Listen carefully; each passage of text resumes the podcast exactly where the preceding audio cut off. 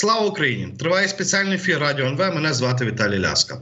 Традиційно цю пору говоримо про минуле і сучасне. І сьогодні з нами Василій Яблонський, доктор історичних наук, завідувач кафедри міжнародних відносин Київського столичного університету імені Бориса Гринченка.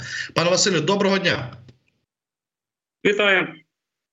Маємо таку цікаву річ, е, про яку напевно що не всі українці знають і здогадуються. Але 22 серпня 92-го року президент Української Народної Республіки в екзилі, тобто в Ігнані, Микола Плав'юк, урочисто в присутності української влади, зокрема президента, голови Верховної Ради, е, склав повноваження державного центру е, УНР так в екзилі і проголосив молоду українську державу правонаступницею Української Народної Республіки. От, власне, мені видається, що ця подія вона якось мимохідь пройшла тоді повз українське суспільство, і бо більше ми досі напевно що не усвідомлюємо та навіть і не знаємо так, е, власне, а що це була за подія така. Власне, що я маю тут рацію, що е, власне українське суспільство якось пропустило оцю передачу повноважень. Ну так, звичайно, річ і тим, що прийшов минув рік е, з проголошення чи відновлення, я вважаю, незалежності України. Е, і людей переймали якісь більш такі приземлені речі, які е, стосувалися там. Ми ж розуміємо, що це 92-й рік. Життя якби досить складне було, і е, ідеями Е, скажімо, української державності, української історії інших речей переймалось не так багато людей, як як би е, очевидно хотілося. Е, переважна більшість людей, ну очевидно, вона була більшою мірою з таким радянським мисленням. І е, важливості цієї події, якби не розуміла, очевидно. Ну я вам скажу більше, що м, навіть за деякими даними е, тодішнього президента Кравчука відмовляли. Е, від того, щоб е, він брав участь в цьому дійстві, там історія була взагалі така трохи трохи дивна. Е, власне, ще за рішенням трудового конгресу України 1919 року було прийнято рішення про те, щоб е, передати владу е, власне законно обраній. Владі України, яка буде обрана на території України, яка буде обрана шляхом демократичних виборів, і власне перша Верховна Рада України, власне України чи перша Верховна Рада перша законодавча влада, яка була обрана, е, вона скажімо, лише лише після проголошення незалежності. Ну насправді там е, скликання стало першим, і таким чином е, відбувалися ці всі речі. Тому ще одразу після проголошення після і проголошення незалежності, як е, звучав акт, і пізніше підтвердження на референдумі в грудні 91-го е, року, одразу почали. М, е, Наводити контакти більш близькі між двома президентами, і е, Плавюк намагався прямим текстом говорив про те, що треба передати е, повноваження, і це сталося в січні. Плавюк приїхав на. М, Е, святкування Дня Злуки, і там інші заходи були. Е, Левко Лук'яненко, який був е, таким неформальним представником державного центру УНР в екзилі в Україні як народний депутат. Він влаштував зустріч з Кравчуком. Для Кравчука була повна несподіванка, коли запропонував Микола Плазюк провести е, церемонію передачі повноважень на день злуки. Це було просто такий ефект бомби, що розірвалася. Він відмовився. Потім Плавюк запропонував е, на день е, скажімо, прийняття конституції першої УНР е, в квітні 18-го е, року. Ну скажімо, е, в цю в цю дату в квітні зробити цю передачу. Кравчук сказав, що український народ він може був і в чомусь правий. Український народ якби не зрозуміє ще ці події. Але очевидно він перебільшував ну можливий негативний вплив, якийсь або ще якісь речі. Просто треба собі уявити, що от Кравчук це вчорашній секретар е, ЦК КПУ з ідеології, а е, Плавюк це е, лідер організації українських націоналістів. Уявіть собі, це ж антагоністи, які е, там, скажімо, півстоліття ну один проти одного з такими жупалами ходили і лякали один одного. Тому і, і ця довіра мусила е, статися, і все. І зрештою е, постало питання наступним чином. Наш е, Плавюк сказав: у мене є рішення і трудового конгресу, і Української національної ради вже сучасної еміграційної. Ми проголосимо про передачу. А ви що хочете, те й робіть. Хочете, приймайте, хочете, не приймайте. Ми виконаємо все, що і в Кравчука, якби не було е, особливого вибору, і погодилися на 22 серпня. А люди, ну принаймні, за такими переказами, ніде немає офіційних документів. Що тодішній глава уряду Вітольд Фокін, якби так е, з пересторогами виступав стосовно цього е, кроку. Принаймні, це зафіксовано в деяких спогадах. Власне, мені доводилося е, читати, що таким каменем е, перешкод так для е, української тодішньої влади було навіть постать Симона Петлюри, якого там вважали не надто позитивним персонажем в історії України, очевидно, покладаючись на радянську пропаганду. Ну так, звичайно, це ще був це ще більший був, скажімо, ворог ніж ніж Унівці, тому що Е, ну ми ж знаємо, що е, якби е, три якби такі покоління великі, ну умовних покоління, звичайно, українців, які боролися за власну незалежність. Вони мали такі е, негативні назви там в Російській імперії, в радянському союзі. Це Мазепинці, це Петлюрівці і Бандерівці. От, власне, і Петлюра, звичайно, людина, яка е, боролася, е, очолювала цю боротьбу, збройну боротьбу проти е, більшовиків е, наприкінці. 17-му, 18-му році, весь 19-й рік, 20-й. Е, зрозуміло, що він був особленням якби ну абсолютного несприйняття в радянському союзі. більше того, е, через е, паризький процес і обвинувачення Петлюра Петлюра в тому, що він якби потакав єврейським погромам в Україні, теж такий був з одного боку, якби ярлик націоналіста, антисеміта. Ну буржуазного націоналіста, ну все, що е, радянський союз, радянська ідеологія могла придумати в той час, все наліпили е, на петлюру, і власне е, через те, що його сильно Е, остерігалися, його через це і вбили у 26-му році. Тому, звичайно, е, сприйняти отак буквально е, знову ж таки для колишніх партійних діячів. Ми ж не говоримо там про представників народної ради, скажімо, депутатів національно-демократичного спрямування. А якщо ми говоримо про колишніх комуністів, які ну свідомість їхня. Е, була далека від, е, скажімо так, національної, національно витриманої, то очевидно вони боялися Петлюра. Вони ну це, це, це був якийсь певний такий рубіж. І е, якщо його його важко було перейти, тому ж самому Кравчуку, і було, е, скажімо, був зроблений запит до українських істориків, і звичайно, історики переконали в тому, що е, без е, самої постаті Петлюра, без його е, там, скажімо, навіть підписів фізичних. Е, цей акт не міг би відбутися в принципі, тому що Петлюра був першим лідером. Ну він був е, головою директорії. Фактично його починали називати вже в екзилі на еміграції, якби і президентом. В нього не було офіційного титула президента, але він фактично із п'яти членів директорії залишився сам. І голова директорії це було десь близько до е, президента УНР в екзилі. Тому так. Е, це був дуже складний процес.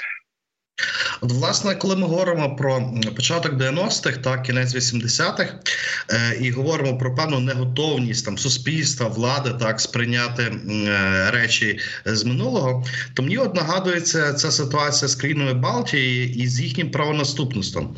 Вони після проголошення незалежності е, оголосили свій зв'язок своєї ідентичності сучасної, от з тими трьома державами, так які існували до 40-го року, тобто до моменту окупації цих держав. Ем, до радянського союзу.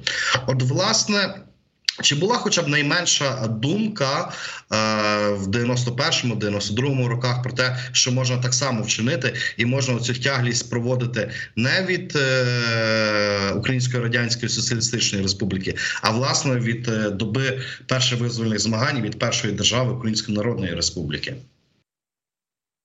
Так, звичайно, е, це дуже цікаве запитання. Е, я скажу, що не лише Балтійські держави, які входили до радянського союзу, але вони ближчі нам за моделлю, якби е, розвитку, але і, скажімо, європейські держави, які входили до радянського блоку, вони відкинули всю ідеологію радянську, ту, яка була комуністична ідеологія, і, скажімо, взявши до уваги ті кордони, які були на на, на той момент, точно так само, як і країни е, Балтії, е, вони е, говорили про подвійну ідентичність. З одного боку, ідентичність цієї держави, з якої вони вийшли, держави е, комуністичної, але яка шляхом е, демократичних змін е, впливу народу, скажімо, е, була е, відкинута і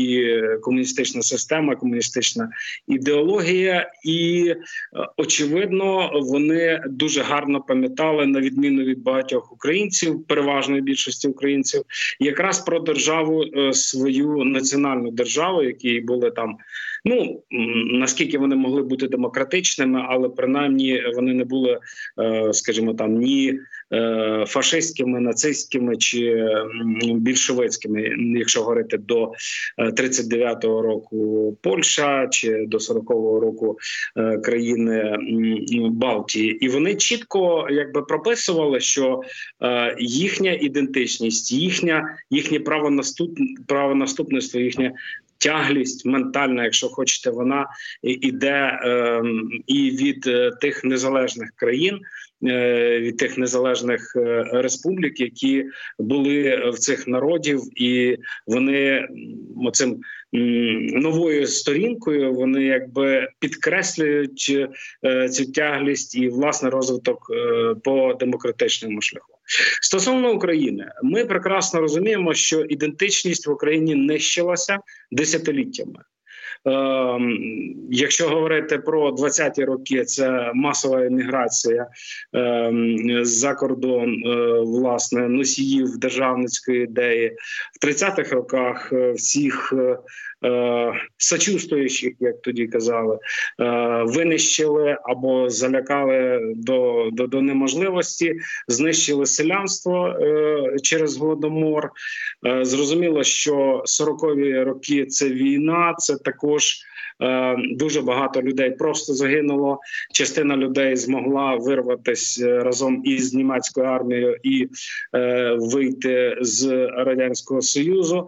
Е, повоєн, повоєнний терор, е, там, скажімо, е, невеличкі якісь процеси, такі е, відлиги в 60-ті роки, але вони мало стосувалися України. Вони, скажімо, в Україні завжди був був дуже дуже жорсткий контроль ідеологічний, там переслідування 70-х, 80-х років. Ми ж пам'ятаємо, що е, навіть е, Василь Стус загинув у середині 80-х років, власне, через вже почалась перебудова, так звана. От і все це вибивало історичну пам'ять людей і орієнтувалися в цих всіх подіях. Ну я не скажу, що одиниці, але мізерна кількість людей мізерна кількість людей. Е, скажімо, якісь е, громадські організації там е, в 90-му, 91-му році я пам'ятаю, пікети виставляли і закликали людей записатися в громадянство УНР. Я пам'ятаю, був студентом. Я теж підійшов, записав свої дані. Ну правда, мені документ і чомусь там так сталося, що я його не отримав, але сам сам само по собі було цікаво. Але черги не стояло, е, щоб записатися і стати громадянином УНР. Ну якби таке щось якби незрозуміле е, для більшості людей. З політиками було е, трошки краще, не набагато. Скажімо, от коли я згадував оцей процес передачі, підготовки передачі до. Власне повноважень на зустрічі з Кравчуком разом з Лук'яненком був і Дмитро Павличко, який запропонував: ну давайте тоді ем, проведемо це. Е, цей акт там 30 червня е, на скажімо дату, коли була проголошена у Львові е, українська незалежність, на що Пловік, очевидно не міг погодитись, бо це була трошки інша, якби логіка історична. Але до чого я згадую? До того, що навіть Павличко, скажімо, і він не один був такий. Він от якби не розумів цих всіх нюансів національно-визвольної боротьби українців там, скажімо, в кінці 10-х, на початку 20-х років і е, на еміграції. Тим не менше, е, ми знаємо, що Левко Лук'яненко, як я вже сказав, він був е, пов'язаний із Плавіком. Він є одним із авторів перших тексту акту про державний суверенітет. І е, є гуляє цей документ е, в Вікіпедії. Можна в інтернеті знайти е, такий аркуш чи навіть зошит учнівський. В тому зошиті написаний цей текст, перший текст, і там було написано акт відновлення державної незалежності. Власне, ось вам про спробу, якби е, показати тяглість і правонаступництво від е, Української Народної Республіки, але е, це це формулювання воно потім е, впало під бажанням е, досягти компромісу з комуністами. Комуністи не хотіли себе пов'язувати ні з якими е, буржуазними демок... е, націоналістами. Ну це було взагалі неприйнятно, і е, тому вирішили писати історію від себе. Ну це насправді у нас кожна влада, яка приходить, вона починає писати історію від себе. Це ну я свій час працював з адміністраціями. Ну, практично всіх президентів, можливо, за винятком е, Кравчука, і кожна адміністрація, яка приходила, вона із здивуванням узнавала, що до них щось робилося в цій державі. Ну, якби якби так.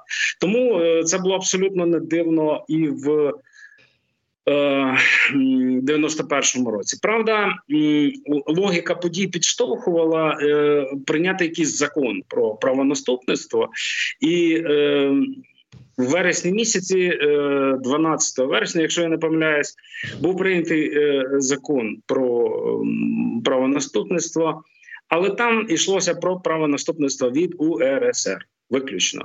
І я десь зустрічав, здається, слова одного з авторів е, е, цього закону Сергія Головатого, що він сказав: ну, в принципі, е, починати тоді знову ж таки якісь речі зав'язки із УНР, це ускладнювати собі життя. Ну, був такий підхід. Ну, очевидно, він був дуже прагматичний. Але в історичній перспективі очевидно було б набагато цікавіше, якби е, це сталося і ми зазначили, хоча б кількома фразами, не загальними там якимись там не, не про тисячолітню історію, а власне про цей період е, е, подій. Е, тоді е, там 80 років е, зараз 100 років, але це це було б дуже важливо. На превеликий жаль, цього не сталося, і політики, ну от якби от пішло, так і пішло. Пане Василю, а тут ще одна така е, ну важлива річ, так бо очевидно не лише політикам, але й тоді українському суспільству напевно, щоб бракувало сміливості сказати: Окей, є ОНР, так але що робити з радянською Україною? Так, це окупаційна влада, це чужа держава. Якщо чужа, то чому ми частково були і співтворцями? Так, бо ж, наприклад, тут цей опір дисидентів, ну насправді ну це дуже невелика частка людей, так з поміж е, тогочасного українського суспільства. От, власне, як е, тут характеризувати українську е, радянську соціалістичну республіку? Українська Радянська Соціалістична Республіка, е, вона а по-перше, це була квазідержава. Ми розуміємо, що це не було якесь державне утворення. Це було е, як і все е, в радянському союзі, таке фасадне, якби з конституцією, з проголошенням усіляких там демократичних норм і принципів. Але якби цього на цьому все й зупинялося. Точно так такою самою була і держава. Е, ця держава, очевидно, е, була покликана. Вона була відголоском якраз УНР і Української держави, тому що і Заундер, е, тому що. Якби не було Української Народної Республіки, якби не було такої запеклої боротьби з росіянами, то росіяни на секунду не задумувалися ніякої б Української соціалістичної радянської республіки. Вони б не створили. Це все було б звичайно. Ми ем, були б якимись там губерніями і всім іншим. От якраз ця боротьба 17-21 ем, років вона спричинила е, появу цієї радянської е, республіки е, з одного боку, з іншого боку, це була форма, якби і упокорення, тому що ем, назовні показувалось, ну ось є українці. Ось є якби люди, які підтримують радянську владу, і і, і все таке інше. А, Насправді, коли ми повинні розуміти, коли е, Радянська армія там в 41-му, 42-му році відступала з території України е, під ударами німецької армії, то дуже багато людей е, якби сприйняли німців дійсно як визволителів. Чому? Е, практики, скажімо, там, е, скажімо, цієї нацистської вони не не відчували, вони її не знали. Натомість вони знали німців 1918 року, які прийшли на територію України, які власне підтримували навіть вони були такими союзниками. Ну, я їх називаю так союзники-окупанти, тому що з одного боку вони якби е, були союзниками, з іншого боку, вони досить жорстку політику е, проводили. Тому я ще раз кажу: оцей от досвід. А ми ж розуміємо, що це 20 років. Це е, на, на житті одного покоління. 18-й рік і там е, 30, ну 41-й, ну трошки більше е, 20 років. Е, це все прекрасно. Тоді ще це все прекрасно розуміли, і е, звичайно, що радянські е, ідеологи, радянський союз вважав цих людей колаборантами, ті, які хотіли співпрацювати з німцями. Ну до до того моменту, як почалися оці всі звірства, і відновити свою державу. Е, зрозуміло, що радянський союз е, вважав цих людей колаборантами. Насправді українці просто хотіли будувати свою державу. Ніякими колаборантами вони не було, тому що їхня територія, їхня держава була захоплена якраз військовим шляхом. Інша річ, що велика частина людей якби е, змирилася, вона змушена була йти е, на компроміс із совістю. Ну якась частина загинула, якась частина е, виїхала за кордон, але більша частина якби залишилась тут, і їх там потрохи нищили. Вони потроху мімікрували так під цей радянський режим, і і з часом залишилося якби не так багато людей, які підтримували, які розуміли всю цю історію. А частина людей, ну очевидно, там е, хто е, віддано, хто е, за примусом ставали там якимись комуністами, піонерами, комсомольцями, все таке інше, і говорили про якусь там єдину єдину країну, радянський союз, і все таке інше. Це все було під шаленим примусом. Ми ж е, прекрасно пам'ятаємо і там КДБ, і міліція, і різні і партійні органи, все це якби ем, атмосфера несвободи, атмосфера повного контролю терору і всього такого іншого, ми ж не можемо говорити про те, що відчували насправді люди. Ми бачимо тільки зовнішні прояви. Там так ходили на якусь демонстрацію, умовно кажучи, з червоними прапорами. Але ну хтось хто постарший, то очевидно пам'ятають і певний такий скепсис стосовно цих демонстрацій, і і примус ходити на демонстрації. Я пам'ятаю, я був студентом, нас змушували йти е, на демонстрації. Мало як мало, якби хто хотів, і все таке інше. Тому це дуже складне е, питання з одного боку, от якби відсутність. Е, цієї історичної пам'яті, відсутність зв'язку між поколіннями, заборона на все українське, справжнє українське. Зрозуміло, що от воно е, рухало до власне е, всю якби суспільну свідомість до такого забуття е, цих процесів і е, ну творення якби українсько-радянської соціалістичної республіки як частини СРСР. Насправді це було, і ми повинні розуміти, що це також наша історія. Ми не можемо її відкидати. Нагадую нашим слухачам, що сьогодні з нами Василь Яблонський. Так говоримо ми про е, Українську Народну Республіку як підморівок для творення вже незалежної України в 91-му році. Пане Василю, от власне, коли ми маємо шкільні підручники, чи не тільки шкільні, але все ж таки оцей період визвольних змагань активних закінчується в 20-21 роках. А що далі було? Ну ми в принципі мало знаємо. Так і це якось так є поза межами наших нашого грам-наративу важливо. От, власне, державний центр УНР, так який витворюється вже на екзилі, тобто вигнанні. Що це була за структура, і наскільки, скажімо так, вона була реально діючою, так е, на що вони врешті сподівалися? Ті люди, які опинилися за кордоном на очах їх вже міцнів радянський союз, вже війна е, війна. Перша світова закінчилася, революція українська зазнала поразки, і тут люди об'єднуються і починають щось робити. На що вони сподівалися, і чи власне ці їхні сподівання мали якийсь реальний вияв? Ну, бачите, е, є. Е, ми повинні розуміти, що державний центр як такий почав е, творитися фактично наприкінці 2020 року. От в листопаді місяці перейшли з Бруч. Всі, хто встиг, хто зміг, і на території Польщі почалася паралельна і розміщення, і війська, і ем, адміністрації в кількох містах.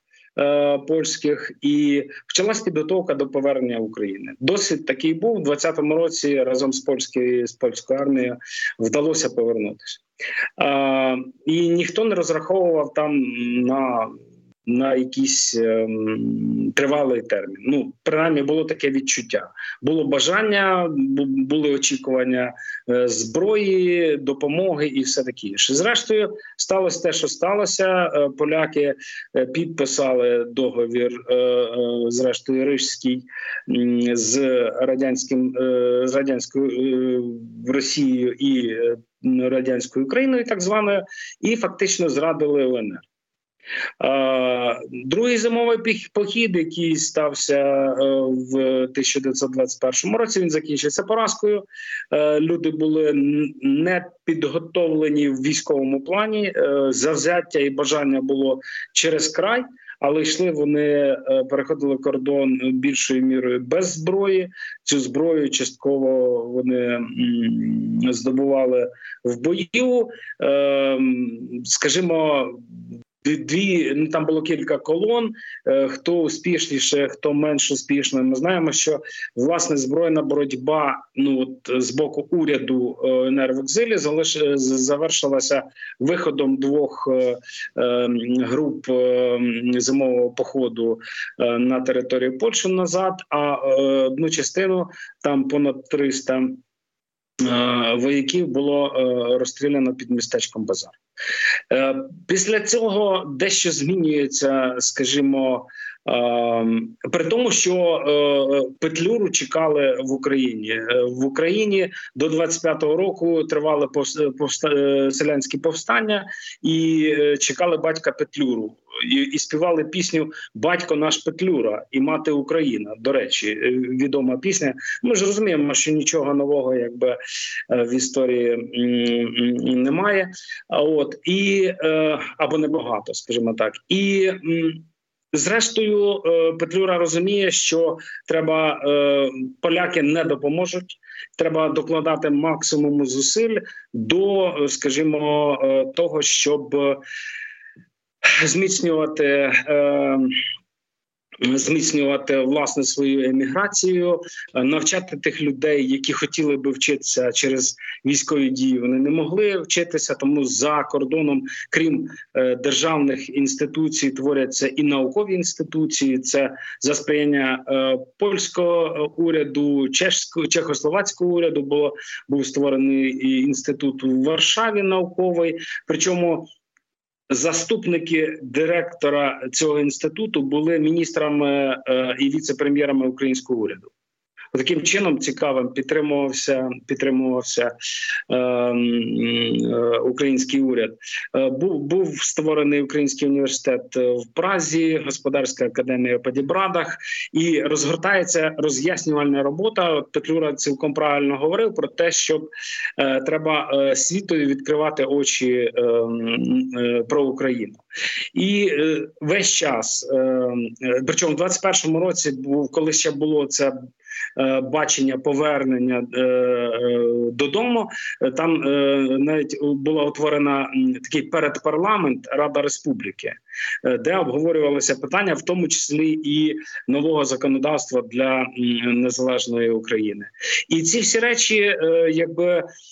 Відбувається паралельно, але зрештою Петлюра переорієнтовує на те, що треба, по перше, вести просвітницьку роботу Е, на на захід, умовний захід на країни перебування. Треба вести роботу е, серед української міграції, насамперед е, серед молоді, допомагати їм якби ставати на ноги, і потім шукати зовнішньополітичні певні комбінації для того, щоб е, які країни або союзи, які підтримали е, Україну в її е, намаганні. Е, Перемогти і повернутися в Україну. Ну і ми повинні також розуміти, що е, в той час мало хто собі міг уявити, що більшовики це надовго.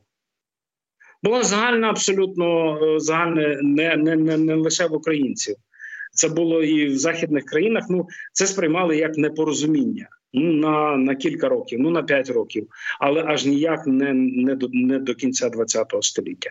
І от власне від е, зміни ситуації, е, е, скажімо, змінювалися і пріоритети, коли стало зрозуміло, що більшовики е, укріпилися. Е, були дуже активні, велика активність е, України, скажімо, на майданчику Ліги націй. Е, річ у тім, що ну хто не знає, там в 1922 році, коли державний центр вже перебував на еміграції, скажімо, за океану прийшла звістка, що парламент Аргентини ратифікував закон про визнання Української Народної Республіки. Ну тоді час був якби трошки більш розтягнутий. Ми розуміємо. От те ж саме до втрати території обговорювалось питання про прийняття України до Ліги націй. Потім, коли зрозуміло, що е, український уряд не контролює е, свою територію, вирішили е, ну е, через міністерство закордонних справ, яке діяло весь час. Як от і уряд діяв, так і в його складі е, діяло Міністерство закордонних справ е, в міжвоєнний період. Е, ним керував е, Олександр Якович е, Шульгін, відомий український дипломат, власне, перший міністр ще за Центральної ради. Міністр закордонних справ і е, насправді використовувався майданчик Ліги націй. Були такі товариства е, прихильників Ліги націй. І ці товариства це були представництва тих народів, які не отримали свою державність, і через різні комісії, через такі інтервенції інтелектуальні, через написання документів е, піднімалося дуже багато питань. Це і питання пацифікації в Польщі 30-го року, це і питання голоду, це питання е, колективізації. Е, це було ну скажімо, дуже дуже важлива робота, і про українців якби пам'ятали, знали і уряд який спочатку, скажімо так, ще визнавався деякими е, державами, в основному до 1923 року. А потім, по великому рахунку, це було ну до значної міри. Е, Чисто з формального статусу, якщо так от відкинути всі речі, це була така громадська громадська структура на е, іноземних на іноземних територіях, але вона е, мала найголовніше вона мала легітимність свою.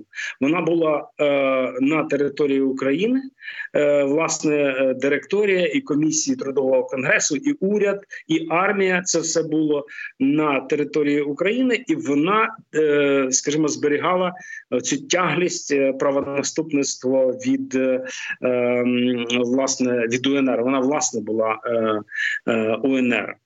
Е, тому знаєте, я завжди кажу. Е, люди, які були ну змар... змаргіналізовані по великому рахунку, вони не були ніким, вони були просто емігрантами. Я не кажу не лише про Петлюру, там про всіх президентів, про всіх глав уряду. Е, вони вони з одного боку, вони, скажімо, там інколи були професорами, докторами, інженерами, лікарями, але як в країні перебування, але як українці, от з політичної точки зору, їх мало хто сприймав. Але в них була ідея, ідея відродження незалежності України.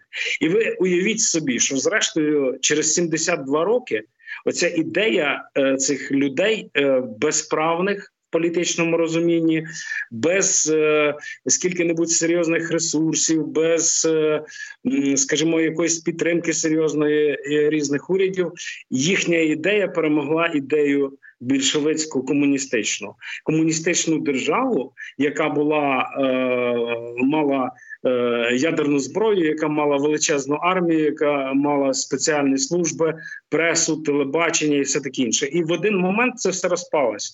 І ідея людей, які 70 років несли прапор української незалежності, ну зрештою перемогла. Тому е, ви ж знаєте, що не можна е, спинити ідею, час якої настав, як казав Віктор Гіго, от свій час, і, і це так.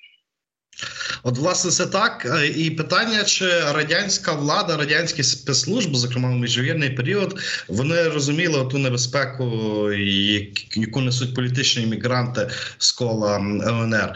От, власне, чи були певні протидії? Бо ж от з вбивством Петлюри, так і з Шварцбардом, теж не до кінця зрозуміло його мотиви. Бо з одного боку він говорить про мотиви такі щирі, начебто помсти, але з іншого боку, є е, думки, що тут не обійшлося без радянського сліду, видимого радянського сліду. Дивіться, там, де є е, спецслужби російські, радянські, де є КДБ, е, е, розумієте, там ну от КДБіст Путін теж говорить, що він хоче, він не хоче української території, він не хоче знищити Україну. Він просто хоче денацифікувати, е, там демілітаризувати і все таке інше. Точно так само схема була із Шварцбардом.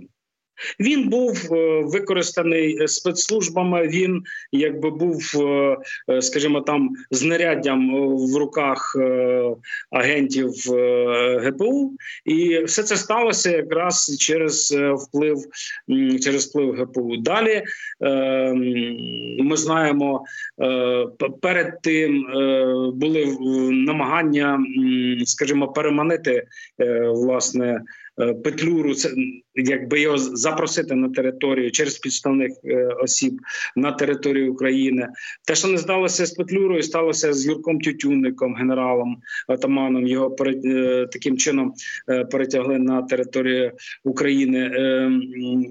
ГПУ НКВС використовувало усі можливі засоби для того, щоб е, е, ліквідовувати е, цей рух український незалежницький і від вбивства до е, різноманітних е, ну від батога до, до до пряника, скажімо так, і м, частина людей е, була.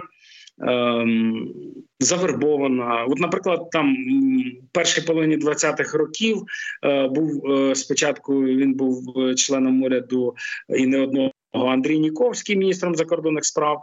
А потім якось всі зрозуміли, що він є агентом ГПУ. І він ще перебував в державному центрі, але він вже не знав ні таємниць, ні інформації, ні він якихось тільки плітки. І він е, в якийсь момент е, переїхав. Це була е, історія з поверненням так званим е, українських іммігрантів. Е, потім його засуд просто е, доля, яка його засудили через оцей харківський процес СВУ спілки визволення України з фабрикованих заблокований. Е, він відсидів певний строк, його відпустили. Попри тому, що він спрацював, співпрацював із. Е, владою, і він е, десь під час Другої світової війни помер в блокадному Ленінграді, куди він виїхав жити до свого сина. Ну от така доля, розумієте? Вона навіть карма вона нас доганяє. Весь час всі події, всі ці речі відбувалися законспіровано. Е, Багато людей, наприклад, взяти одного з останніх на території України голів е, уряду УНР Ісака е, Мазепу. Він не родич Івана Степановича, Ісак Прохорович Мазапа. Він з Чернігівщини. От він весь час, практично більшу частину, він намагався уникати публічності, і не лише він один тому що публічність вона відразу накликала на себе е, більш е, таку е, серйозну увагу з боку спецслужб, ну вже там МГБ чи чи КГБ, щось таке. Я думаю, що в державному центрі я на превеликий жаль дуже багато матеріалів. Я написав монографію про цей про цей час, але, наприклад, питання, скажімо, воно дуже цікаве. Очевидно, можливо, колись треба цим зайнятися. Е, питання співпраці е, якихось людей чи впливів на е, представників державного центру з боку радянського союзу воно мало вивчене. І ми там можемо говорити, дехто звинувачував Багряного, дехто звинувачував Майстренка. Ну він був майже прорадянський майстренко. Е, дехто звинувачував соратника е, Мазепи, якого я вже згадував, Панаса Феденка, що він співпрацював з радянськими органами. Це насправді е, це дуже складна тема і і важлива. Її також очевидно треба в майбутньому дослідити. Але вплив радянських спецслужб був постійний. Він був постійний, були різноманітні провокації, перешкоджання. Е, там, скажімо, от я вже згадував про Лігу націй в міжвоєнний період. Е, українська е, робота була активною до 33-го року, до моменту прийняття радянського союзу у Лігу націй. Щойно їх прийняли, все якби вони доклали максимум зусиль, щоб припинити активність на майданчику Ліги націй Української Народної Республіки, і так робилося буквально всьому. Пане Василю, а власне знаємо, що і межвоєнний час, і повоєнний час так ем, ну певною мірою я не знаю, конкуруючою, але або альтернативною ланкою боротьби за незалежність України були українські націоналісти. Ну і врешті там маємо ще інші середовища, гетьманці і всі інші. Тобто ці осколки і новосформовані середовища, які мали боротися за незалежну Україну. От власне. Чи ці всі організації, середовища вони були справді конкуруючі між собою, і ще ці дрібні розколи чи серйозні розколи вони не руйнували того потенційно сильного моноліту української політичної діаспори. Звичайно, руйнували. Ну, ми повинні розуміти, що таке еміграція.